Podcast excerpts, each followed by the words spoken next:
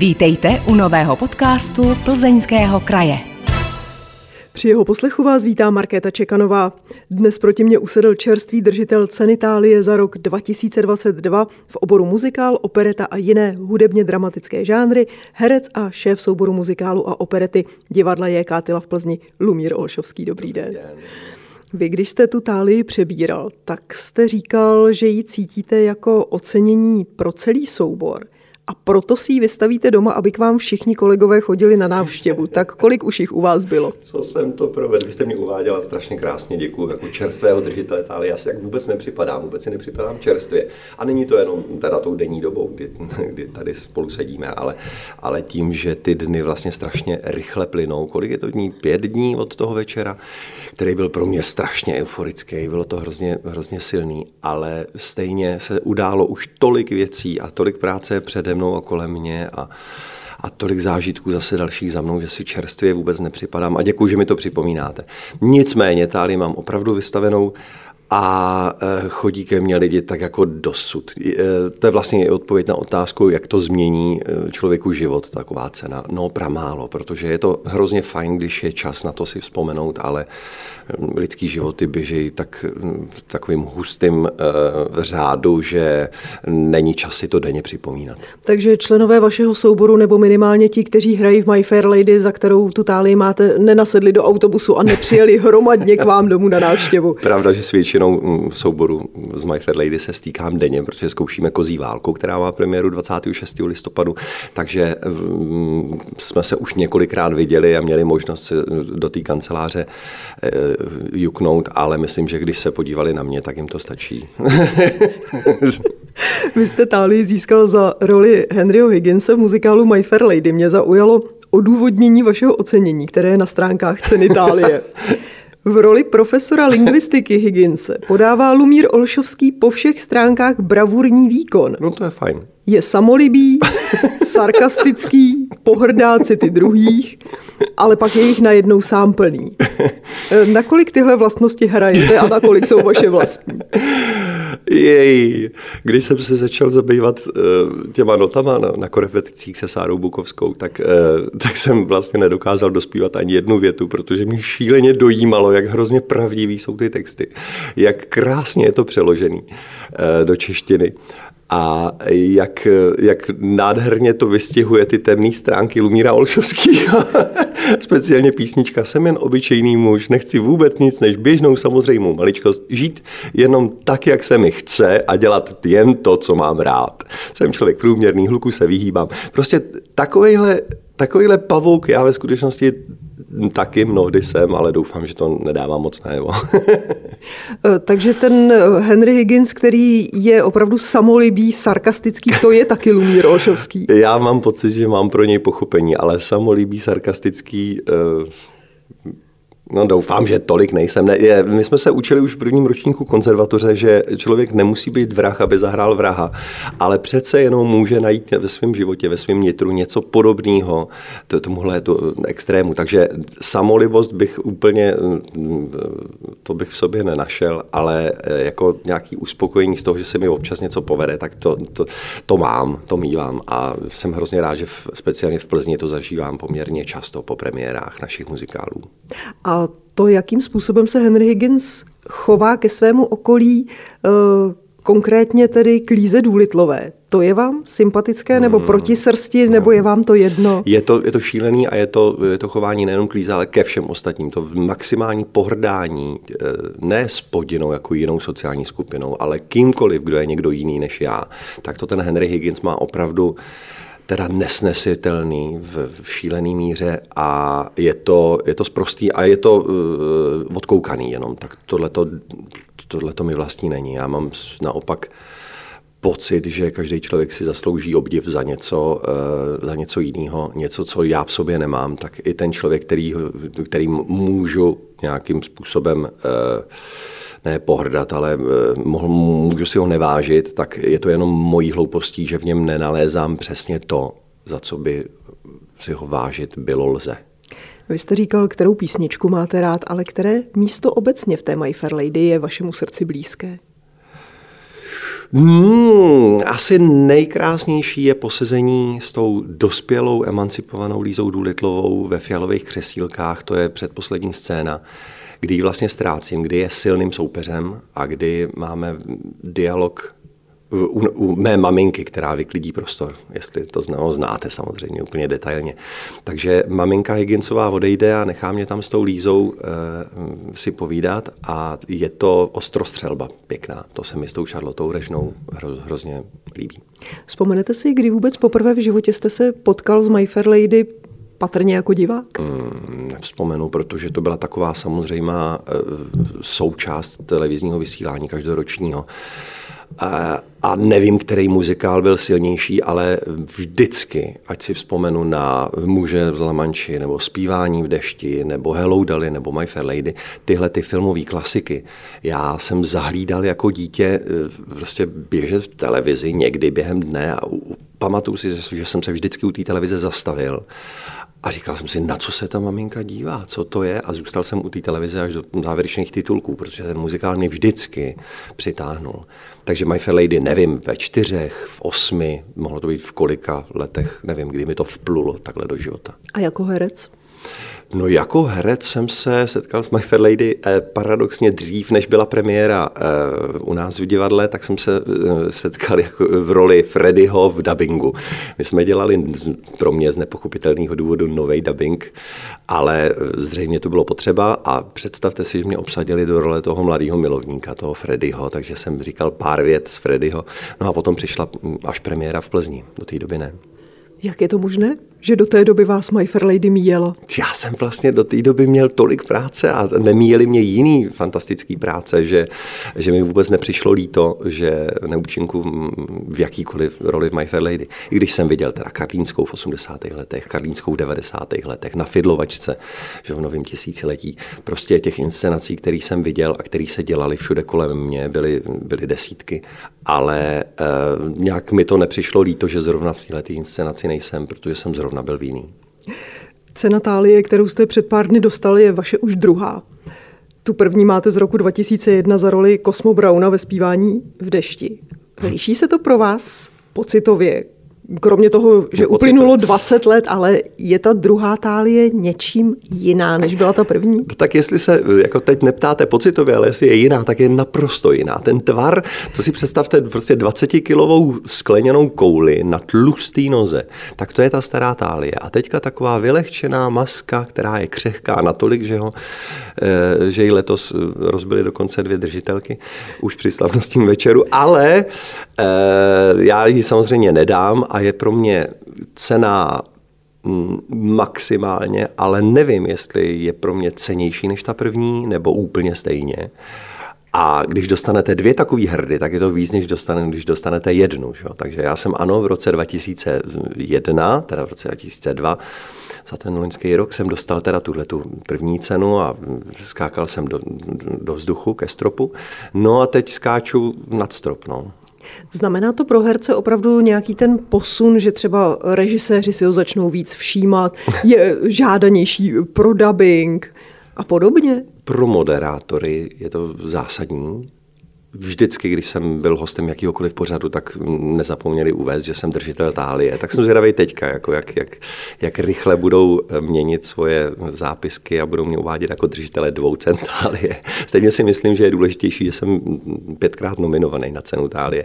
Eh, že ty nominace, které se u nás v České republice eh, tak zanedbávají, jsou strašně ceným oceněním a naopak, když v tom finálovém večeru tu sošku nedostanete, tak eh, na vás jako s takovým despektem pohlížejí, jako, no, tak, takže jste ji nedostal. Že?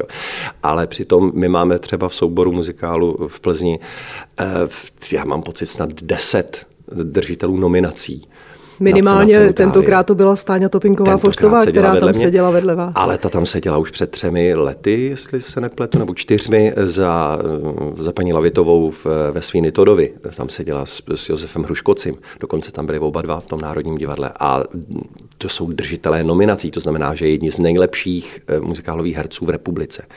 Takže na tohle to prosím nezapomínat a budu se snažit, aby mý herci měli všude uváděno, kolik těch nominací už na kontě mají. Je konkurence v tomhle oboru velká? Já mám jo. pocit, že v činohře je samozřejmě mnohem a mnohem větší, protože těch činoherců je mnohem víc. Mm-hmm. No myslím si, že v těch opravdu špiček muzikálových není tolik, ale pořád tady jsou a jejich výkony jsou mimořádný. Takže pořád ta konkurence je silná a ať se podíváme do Prahy, do Brna, do Ostravy, tak se máme s čím srovnávat a máme co dohánět nebo přeskakovat nebo před čím utíkat. Zrovna jsem se chtěla zeptat, kdybyste měl sestavit nějaký žebříček muzikálových souborů v České republice, kolik jich vůbec je a jak si stojí Plzeň v té konkurenci? Muzikálových souborů je vyloženě muzikálových teď si myslím, že tři, protože Karlínské divadlo nemám pocit, že by mělo soubor, ale to si nejsem jistý. A, ale jsem si jistý, že muzikálový soubor je v Ostravě, v Brně a v Plzni. A mm, Michal Prostějovský to správně nazývá tou českou Broadway, která začíná u Plzně, jde přes Prahu, Brno a končí v Ostravě. A myslím si, že stojí za to, že když už někdo ten muzikál opravdu chce poznat a poznat ho dobrý, tak stojí za něj e, dát pár korun na vlak a vydat se, protože to není daleko. Není to daleko ani od nás do Ostravy, ani z Ostravy k nám do Plzně a znám případy lidí, kteří k nám rádi jezdí opakovaně. Posloucháte podcast Plzeňského kraje. Jeho hostem je herec a šéf souboru operety a muzikálu Plzeňského divadla Lumír Olšovský. Povídáme si o ceně Tálie, kterou jste dostal za roli profesora Higginse v muzikálu My Fair Lady. Pro ty, co tenhle titul snad neznají, Higgins je zapřísáhlý starý mládenec a velký odborník na správnou výslovnost. No a je to tady. Co vy a správná výslovnost? Co Lumírovi Olšovskému rve uši? No, ta jevištní mluva je šíleně důležitá. To jako režisér se snažím mm, snažím o to dbát, ale teď mi pořád straší v hlavě taková myšlenka, že kdykoliv jsme se dívali s rodičema na nějaký, na nějaký pořad, kde vystupovali herci a říkali, že šli na konzervatoř, protože tam nebyla matematika a že byli prostě špatný v češtině a že propadli z toho a z toho, tak ono to není, není příliš dobrá vizitka pro ten, pro ten náš kumšt a e, snadno to samozřejmě ty diváky svede k tomu, že ti herci jsou většinou takový blbečkové, kteří nemají na nic jiného než trdlovat. A proto se trošku ostíchám, nicméně stejně to řeknu, protože v této souvislosti je to potřeba. Eh, já jsem na prv, v prvním ročníku konzervatoře mm, byl na Vyhazov. Dostal jsem trojku z jevištní mluvy nakonec. Mohlo to být i horší, ale ta jevištní mluva byla opravdu disciplína, která mi šla snad úplně ze všeho nejhůř a po právu můj milovaný pan profesor Ivan Misař mě eh, doporučil logopedii v těch 14 letech, kdy jsem nastoupil do prvního ročníku a eh, chodil jsem si s paní logoped Květkou eh, vyprávět takový ty řeči jako Lucinka, Necinka, protože sikavky, všechny C, S, Z, Češe, že to bylo všechno úplně špatně, eh, špatně postavený v té puse. No a nakonec jsem se dohrabal až k tomu Higginsovi přes všechny tyhle ty mm, eh, překážky. Takže to vypadá, že tu jevištní mluvu můžu dokonce sám učit, jako profesor Higgins. Nicméně, já vracím se k tomu, že jako režisér a šéf dbám o to a, všímám si toho, jestli je herci eh, rozumět. Protože to si divák nesmí vůbec všimnout, jestli hm, herec má nějakou vadu nebo nemá vadu, nebo jestli je mu rozumět nebo není rozumět. To nesmí zdržovat. Divák se musí vpít do příběhu, musí si ho užívat a musí úplně bez problému přijímat všechny informace, které jsou prioritně v textu. Takže ten text je profesní základ a je potřeba, aby herec měl tu mluvu kultivovanou. Nám trošku eh, tenhle ten, eh, tyhle ty moje snahy eh, kazí trend české televizní produkce na všech kanálech kde se na tu jevištní nebo hereckou mluvu nedbá a naopak se podporují takový jako napůl šumlování. Dokonce vím o režisérech, kteří říkají, prostě nehejbej spodním rtem. Jo, nesmíš hejbat. Když, jo, když, když mluvíš, tak nehejbej spodním rtem. Jo, někdo dokonce ani v horním eh, se nesmí mluvit. Jo, takže když uvidíte ty české detektivky nebo ty eh, lékařské seriály, jo, tak tam takhle budou ševelit a budou, i když jsou rozčilený, tak, tak se rozčílí tímhle tím způsobem. Taky jsem v nějakém seriálu vystoupil vstoupil a měl jsem tam vsteklou scénu, tak jsem začal trošinku zvedat hlas a zvukaři za mnou pořád chodili, Lumíre, Uber, Uber, prosím tě, nám to rve uši v těch sluchátkách, jo, mě to jako na tom mikrofonu, který máš nalepený na těle, tak eh, to strašně moc pobírá, to je tak citlivý. Já říkám, a tak eh, co, jak se mám rozčílit teda? No, no, míň, míň, míň, jo, jo, tak malinko se musí ševelit. Tak takhle ne, v divadle ne. Já jsem se na to chtěla zeptat, protože když jsou třeba nové televizní nebo filmové pohádky, kde se sejde ta stará garda herců a mladí herci, tak to bývá velmi propastný rozdíl v tom, jak oni mluví. Je to dáno jenom tím přístupem režisérů a nebo i výchovou těch mladých herců? Je to, počínaje výchovou určitě, je to tím. Je to, je to vedením herce od, od, od malička. Ta tradice prostě byla úplně jiná a teďka musím pochválit eh, zase další velikánský krok, který jsme udělali v Plzni, když pan ředitel konečně se domohl, aby se pořídil v plzeňském novém divadle elektroakustický dozvuk, který eh, umožňuje, aby hercům bylo líp rozumět a slyšet až do posledních řad, protože tam akustika opravdu nebyla přátelská v tom sále. Ale eh, slyšel jsem takový hlasy, že když hostovalo eh, velké divadlo s velkou tradicí, eh, dokonce jmenovali nějaký, nějaký jména velkých umělců z Národního divadla, že kteří, eh, kteří mluvili a mohli stát ve středu jeviště nebo vzadu a mluvili takovým způsobem, že jim bylo rozumět a byli slyšet až do té poslední řady, na rozdíl od mladší generace, která musí křičet, aby někam se ten hlas donesl. Takže eh, ta, to, to, to ozvučení, ta, ta, ta mluva a ta fonetika, je strašně důležitá ve vedení herců od malička. My si povídáme zatím jenom o hercích, ale mluva je věc, kterou používá kdokoliv z nás ve svém běžném životě. Hmm. Máte to tak, že třeba když jdete po ulici, sedíte v restauraci nebo jedete tramvají, tak taky posloucháte, co si lidé, nebo ne co, ale jak si lidé okolo vás povídají a taky vám tam něco rve uši. Nerve, mě to hrozně zajímá, vám něco povekládám, protože já jdeš, poslouchám třeba v nějakou paní prodavačko, která mi odpovídá nejak, tak já ze svého pohledu hanáckého kloka, protože já jsem hanák původem, narozený v Hlučíně, nedaleko Ostrávy, chodil jsem do Ostrávy do školy, takže já ty, já ty přízvuky kolem sebe, mě se tak strašně míchalo, protože naše rodina ještě pochází z, z Jižní Moravy, jedno, jedna větev, eh, takže já, já tak strašně rád registruju, kdo jakým způsobem je eh, nasměrovaný, kterou, kterým nářečím, jakým původem je, je veden a snažím se hádat, z které části Moravy ten to člověk... To je ten Henry Higgins ve vás. No já trošku vlastně, no vidíte. to je ten člověk, který chodí se zápisníkem a dokonce si to i zapisuje.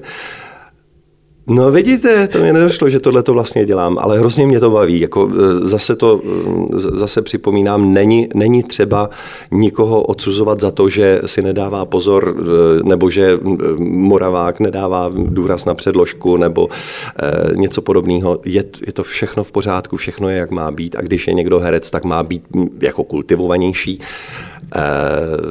A když je někdo prodavačka nebo zedník, tak tam o tu mluvu nejde. Opravdu neodsuzují nikoho. To říkala paní profesorka Hůrková, která učila jevištní řeč na Damu, učila i mě, tak ta říkala, já mám Vy moraváky. znáte paní Hůrkovou, já jsem ji taky, taky zažil, taky mě učila. A, a ta říkala, já mám moraváky radši, vy máte k té spisovné mluvě blíž než my tady v hmm. Čechách.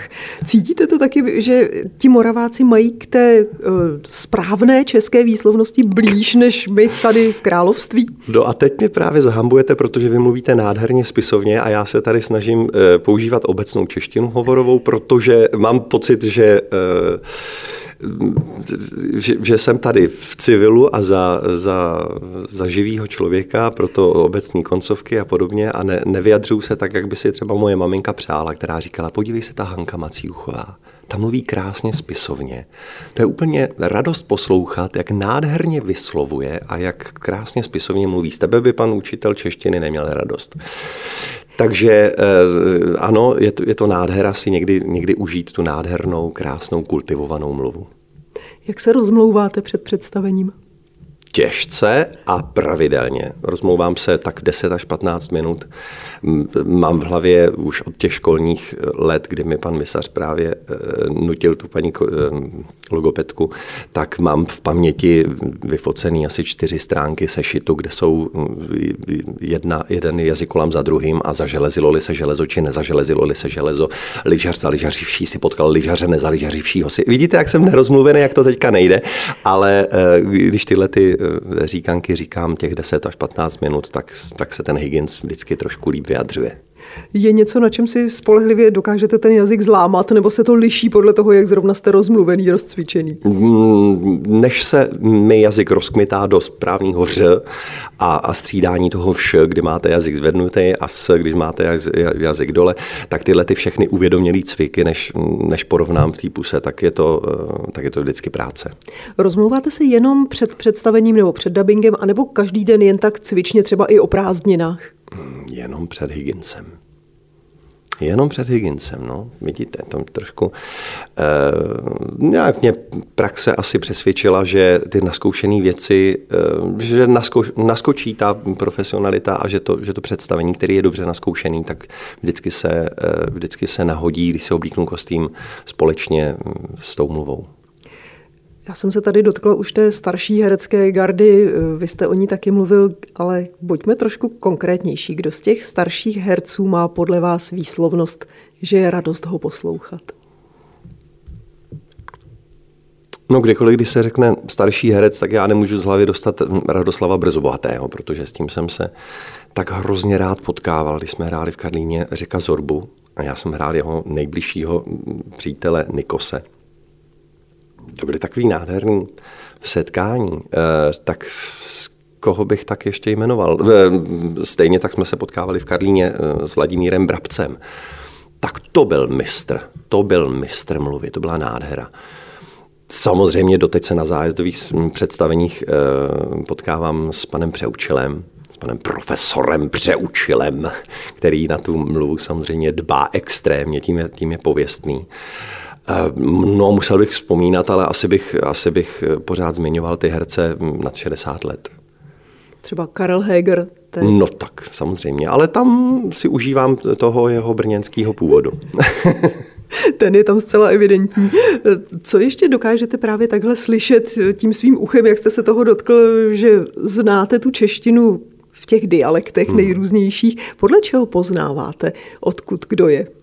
To je opravdu mm, akcentem, důrazem, eh, samohláskama, protože E je velice důležitý, že každý E je jinak. A délky, pochopitelně, že, eh, že délky samohlásek, tak ty jsou důležitý. Ale taky mě hrozně baví zkoumat na lidech eh, nálada jakou mají. Já jsem pozorovatel asi, taky je to, taky je to těch školních let, na té konzervatoři mě koukám, naučil hodně ten, man, ten pan profesor Misař a říkal taky hned v prvním ročníku, když jedete autobusem, dívejte se na ty lidi, co sedí naproti vám.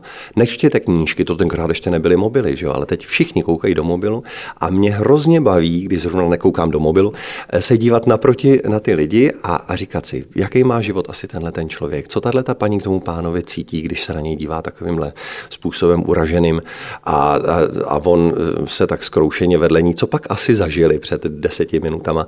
Takže, takže zkoumat, zkoumat, v jakém rozpoložení lidi jsou, eh, jaký tón hlasu mají. Prostě mm, baví mě, baví mě pozorovat lidi a vlastně mě to mezi těma lidma často baví ať jsem introvert. to byste taky neřekla asi do mě. No nevadí. E, takže eh, baví mě nejenom poslouchat, ale i pozorovat. Co vám to přináší tohle pozorování? Asi nějaký ty jiný reality, které mě nejvíc baví na tom herectví.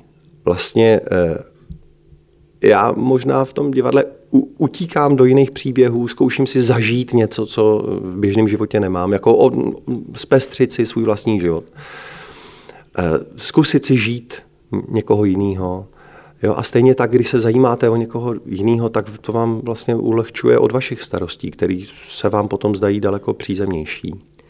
Vám je jeden život málo?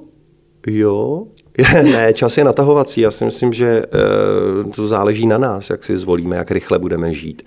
A teď jsem si právě nedávno uh, vyslechl takovou, takovou relaci o tom, jak lidský mozek stárne a proč se zdá starším lidem, že den daleko rychleji utíká. Samozřejmě si pamatujete, že jste se nemohla dočkat Vánoc. Jo? Ty, ty Vánoce to bylo ne, nesnesitelné. A teď si přečtete už v lednu, uh, kolik dní zbývá do dalšího Ježíška. Eh, na sociálních sítích, takže, eh, takže teď, teď, teď nám to zdá se utíká rychleji, ale fakt záleží na tom, kolik mozek eh, vygeneruje jak, to, jak tomu říkali, emočních, e, emočních obrázků, jako kolik fotogra- emočních fotografií vyrobí mozek za vteřinu. Jo, a te, ten dětský mozek jich vyrobí, já nevím, deset a mozek dospělejšího člověka už jich vyrobí třeba jenom dvě nebo tři. Eh, tyhle ty emoční fotografie. Takže čím víc emocí, čím víc zážitků do toho dne nastrkáte, tak tím pomalej eh, žijete, protože máte víc věcí, na, na, na co můžete vzpomínat. Víc zážitků vám naplní život a ve stejném čase úplně. Může, může jeden, jeden starší člověk za den uvařit teda polívku a potom večer mm, půjde do kina, ale možná ne, takže půjde do toho kina zítra. Když to já stihnu teda uvařit celý oběd, upít bábovku a ještě večer to, to představení zahraju a potom představení se ještě podívám na film. A, a to ještě nemluvím o tom, co všechno se stalo do té doby, že ještě mezi tím nějaký dubbing se taky stane, občas něco napíšu, zajdu do školy, protože jsem se znova přihlásil na, na studium. Co studujete? A zase divadlo, zase muzikál, ale už jako doktorský studium, doktorský stupeň. E, takže e, ten život si prostě naplňte a bude, bude jenom bohatší a neuteče vám tolik.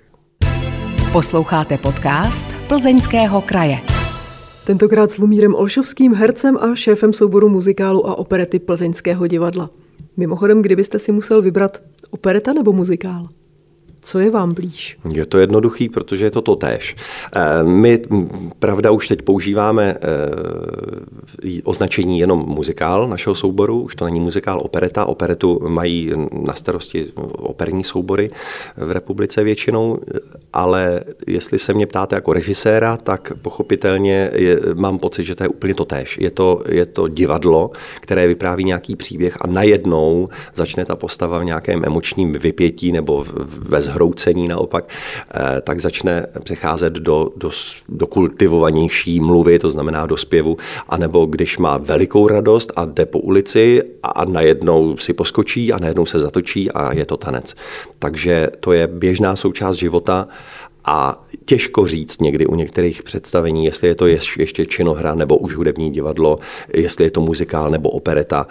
Ano, opereta eh, se samozřejmě traduje, že ten, že ten pěvecký projev je, eh, je kultivovanější a je eh, ten, ten druh školení je operní pro, pro, mm, pro operety, ale jako režisér mám úplně stejný pocit, že to je prostě jenom divadlo, který zpívá a tančí. Mimochodem je ta technika zpěvu v muzikálu a v operetě rozdílná. Já jsem jednou Naprosto. mluvila s někým, kdo tvrdil, že neexistuje něco takového jako rozdílná technika zpěvu podle různých žánrů, že prostě se zpívá pořád stejně. Určitě ano, je naprosto, naprosto jiný, úplně odlišný. Ta, ta, operní, eh, ta operní škola, která je potřeba pro velký operetní árie.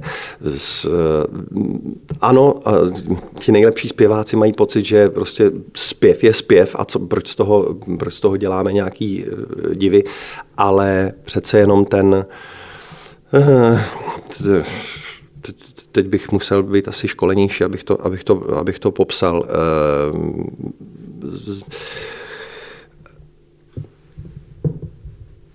Budete mi muset nějak pomoct. ne, oper, operní zpěv, který se používá v operetě, se nedá příliš vydržet v muzikálu, který má být jako ze současného života. Pro mě opereta i muzikál je velmi komplexní a velmi náročný žánr a pro mě je to to skutečné divadlo, protože se tam nejenom hraje, ale i zpívá a tančí. Jsou na ty herce opravdu kladené dramaticky vyšší nároky než třeba na operní pěvce, na tanečníky, na činoherce? Já mám pocit, že ano, proto se teda zabývám tím muzikálem vlastně už výhradně. Eh, vůbec mě nenapadá eh, se pídit po činohře, protože eh, ty činohry si užiju v muzikálu strašně hodně a stejně tak mám velký nároky na tu taneční nebo pohybovou složku. Myslím si, že všechny složky by měly být stoprocentní. Úplně. A to mi, tomu, to mi bohužel chybí, protože operní pěvec opravdu není zvyklý na to dělat krok sum krok. No tabene, když zpívá, že jo? což se u muzikálu musí dít, že když člověk zpívá, tak musí udělat přemet. A vůbec se nediví, vůbec se neptá, na rozdíl od operního pěvce, který, a tady opravdu se mám otočit jako dokola, teď ty diváci mě neuslyší. E, pochopitelně je to taky daný tím, že opera, opereta se e, pochopitelně pořád zpívá neozvučená, neamplifikovaná takže není těm interpretům pomáháno mikrofonem, mikroportem, což u muzikálu máme lehčí, jednodušší, takže tam, tam lze sklouzávat i do, do slabších, eh, slabších výrazů nebo do niternějších tónů. Ale eh, ta komplexnost u muzikálu je, je fakt veliká a náročná a herci muzikálu se opravdu strašně spotí. Opereta je trošku starší žánr historicky. Nicméně má ještě dneska na divadle své místo? Má. Opereta se mi strašně moc líbí. Existují operety, které bych strašně rád eh, dělal, inscenoval a myslím, že diváky by bavili úplně stejně. A dokonce mám i zkušenost, že když eh, v Karlínském divadle se hrála opereta Netopír, tak někteří neznalí mladí diváci se pídili v pokladně eh, po vstupenkách na ten muzikál Netopír jim to bylo úplně jedno, že se to nazývalo kdysi nějak jinak, ale prostě byl, je, je to příběh o tom, kdy jdou uh, bohatí lidi na Mejdan, že jo, a na tom Mejdanu se něco stane, až je zavřou do vězení. A v tom vězení se nakonec zjistí, že vlastně nic špatného neudělali a pak jdou domů. A, a to, je, eh, to, to je prostě zábavný večer, který může, být, eh, který může připomínat nějaký epizody z našich vlastních životů a můžeme ten večer strávit stejně hezky jako na muzikálu. Je nutné operetu inscenovat definovat nějak moderně, anebo může zůstat i ten netopír v tom fraku a mít uh, tu atmosféru té štrauzovské Vídně? No já obecně mám takový handicap, že já vlastně mm, dělám všechny své inscenace nemoderně, mám pocit, hrozně pětně, protože když je něco napsáno o 19. století, tak se to musí odehrávat v 19. století, aby, aby ty určité situace mohly vůbec vzniknout. Takže když ti lidi nebudou ve fraku, Eh, tak jim to nebude eh, nařizovat nějaký konvence, kterým by měli vyhovovat a který potom eh, na tom, na tom Mejdanu, jak jsem říkal, na tom, na tom plese, které, které překro, překročují, překračují a které porušují. Takže bez omezení není zábavnost. Kdybychom to udělali na smetišti, tam se musí dělat kočky. Že? Kočky, ty se musí prohrabovat vlastně starým smetím a musí se někde sejít na, na nějakém vzdálenějším místě a nej, nejlíp v noci a když to uděláte ve dne, a ano, v Brně udělali modernější inscenaci o tom, že to jsou vlastně lidi, kteří si na ty kočky hrajou, ale pak jsem nechápal spoustu věcí, které v tom textu jsou obsažené, protože to tý, eh, tomu posunu nevyhovuje. Ale na druhou stranu si myslím, že i opereta, která je ve fraku, by se měla zahrát tak životně, že ty emoce budou současné a že budou srozumitelné současným lidem. Nesmí to být eh, zastaralý divadlo, kde všichni stojí do obloučku, milostní duet se zpívá bok po boku s pohledem dopředu, věrné milování, znáte to, jak ten Jeníček s Mařenkou, že? Eh, kteří jsou fyziognomicky neuvěřitelní eh, a, a ještě se na sebe ani nedívají, když si vyznávají lásku, tak to, to, to, takhle, to takhle nejde. To už takhle v současném divadle neudělal. Nicméně kulisy, kostýmy, to všechno si myslím, že musí, si zaslouží ty reálie. Stejně tak Marek Němec to udělal v My Fair Lady.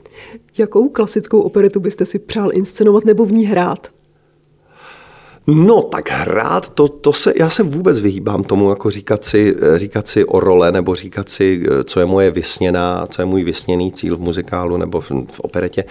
A je to dáno tím, že mě pořád potkávají uh, skvělý výzvy a nemám, nemám čas si vysnívat ještě něco jiného, než co momentálně dělám.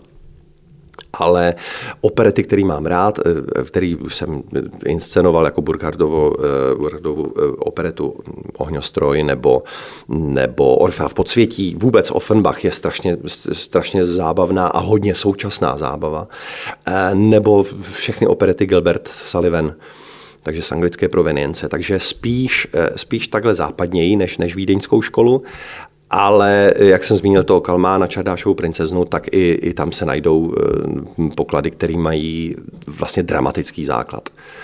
V čem bych si chtěl zahrát? Já se eh, samozřejmě mm, jsem si vědom toho, že moje pěvecké školení je, je muzikálové maximálně, tedy ne, ne, neoperní, takže eh, bych se na, na role v operetách vůbec nehrnul. Tak se teď přesuňme k muzikálům. Jak byste definoval muzikál? Protože já jsem jednou někde slyšela, že v těch českých podmínkách ty české muzikály jsou spíš písničkály, že se to s tím velkým americkým anglickým muzikálem vůbec nedá srovnávat. Takže co je to hmm. muzikál? A víte, že o tom se píšou knihy a ne, že tady vypráví nějaký člověk eh, u mikrofonu, co to je muzikál, abych to, abych to řekl správně, co to je muzikál. Pro mě muzikál musí být hlavně příběh.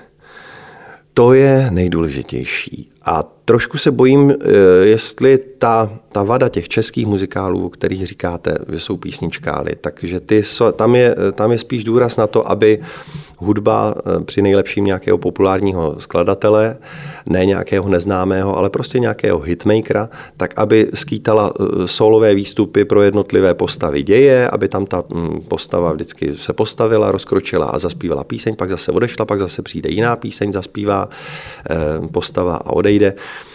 Eh, tam není priorita řemeslo. U těch, eh, a, a skoro, skoro bych se bál, že rychlo, rychlo napsaných muzikálech, že to je jedna, eh, jedna z příčin, proč ty muzikály české provenience posledních let není úspěšná.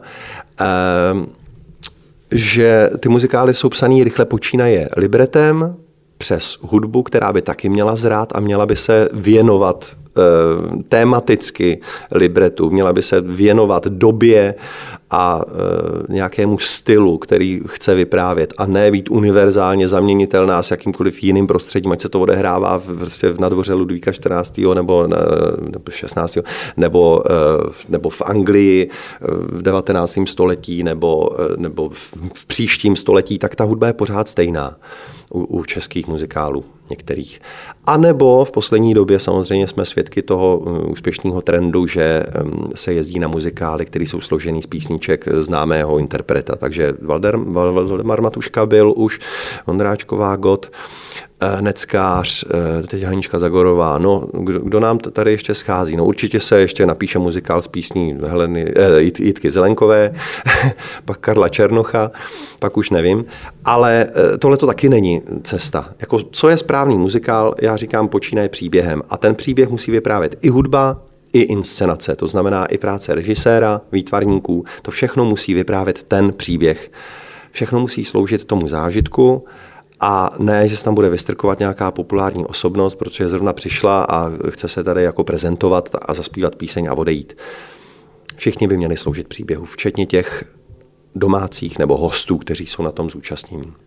Jaký světový muzikál byste si přál ještě přivést na jeviště Plzeňského divadla? Jej. No, vidíte, to je to samé jako s tou rolí. Protože když jsem si přál uvést na české jeviště Billyho Eliota a říkal jsem si, to je asi nesmysl, protože tolik dětí, co Anglie, tolik tady nemáme, nehledě na to, že abychom vybrali talentované. A vidíte, už vycvičujeme teďka třetí generaci Billyů a Michaelů z tohohle muzikálu a v Plzni se opravdu opravdu tenhle ten muzikál líbí a povedlo se to. Pak jsme že jo, tady uvedli American Idiota, Svýnyho Toda jsem si přál uvést. To všechno se nám podařilo. Co ještě k čemu, čemu vzhlížet? No tak samozřejmě jezdíme pořád po světě, trajdáme, lítáme, eh, takže z těch, které v Česku ještě nebyly uvedeny, tak se mi strašně moc líbil teďka v, v Londýně jeden muzikál, nebudu prozrazovat. No a jeden, který si myslím, že, eh, že není pro tuhle tu dobu, ale je to skvělé dílo, eh, zkuste se když tak potom podívat, jmenuje se to Come From Away a úplně pro mě nepochopitelně vznikl muzikál o 11. září 2001 a e, o kanadské vesnici, kde najednou přistálo nějakých 12 letadel z celého světa, protože okamžitě letadla museli e, na příkaz přistát kdekoliv to šlo.